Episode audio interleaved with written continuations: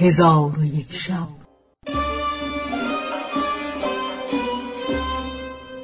چون شب دویست و چهل و هشتم برآمد.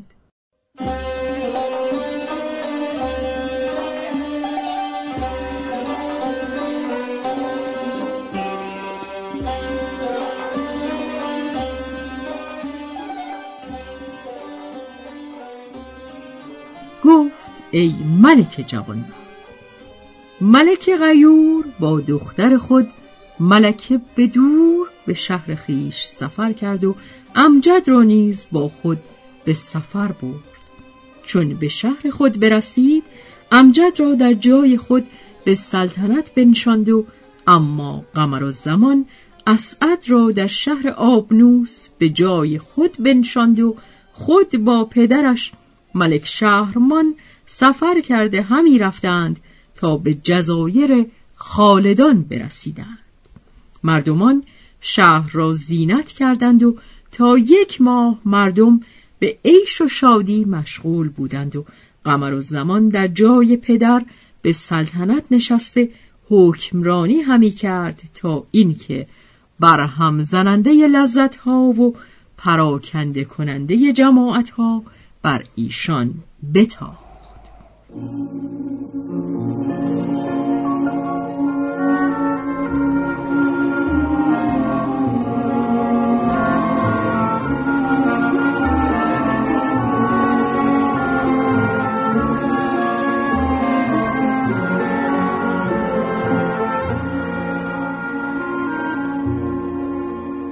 قصه تمام شد ملک شهریار گفت ای شهرزاد طرف حکایت بود. شهرزاد گفت ای ملک این حکایت خوشتر از حکایت علاءالدین ابو شامات نیست. ملک گفت حکایت علاءالدین چون است؟ شهرزاد گفت ای ملک پیروز بخت حکایت علاءالدین ابو شامات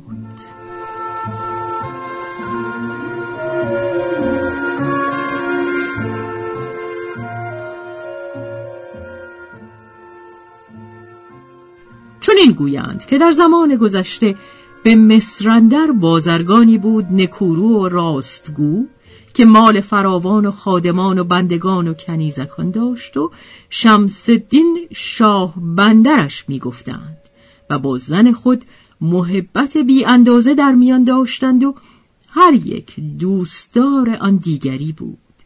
ولکن آن بازرگان پسری یا دختری نداشت. روزی به دکان نشسته بود.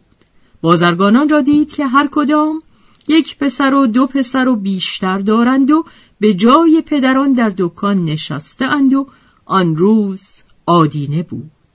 شمس الدین برخواسته از برای غسل جمعه به گرمابه اندر شد.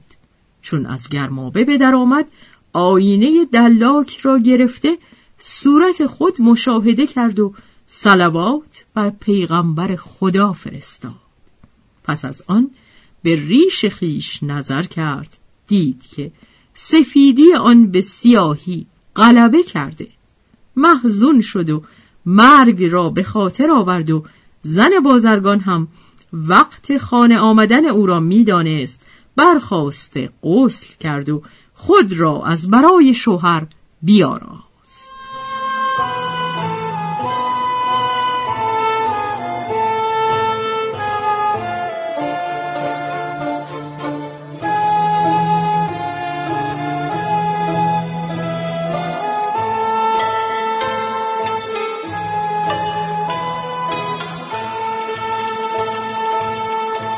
پس شمسدین به خانه در آمد زن گفت مساء الخیر. شبت به خیر بازرگان گفت خیری نمی بینم پس از آن زن کنیزک را به آوردن سفره بفرمود.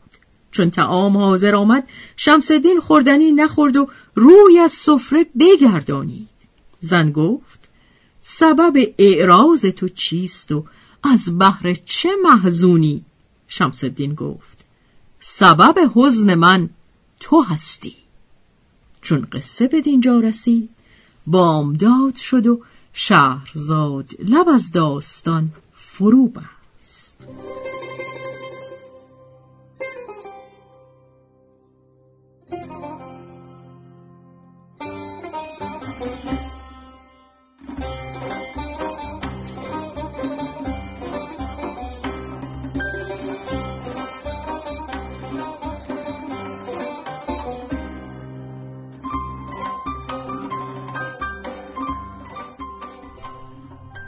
به روایت شهرزاد فتوهی.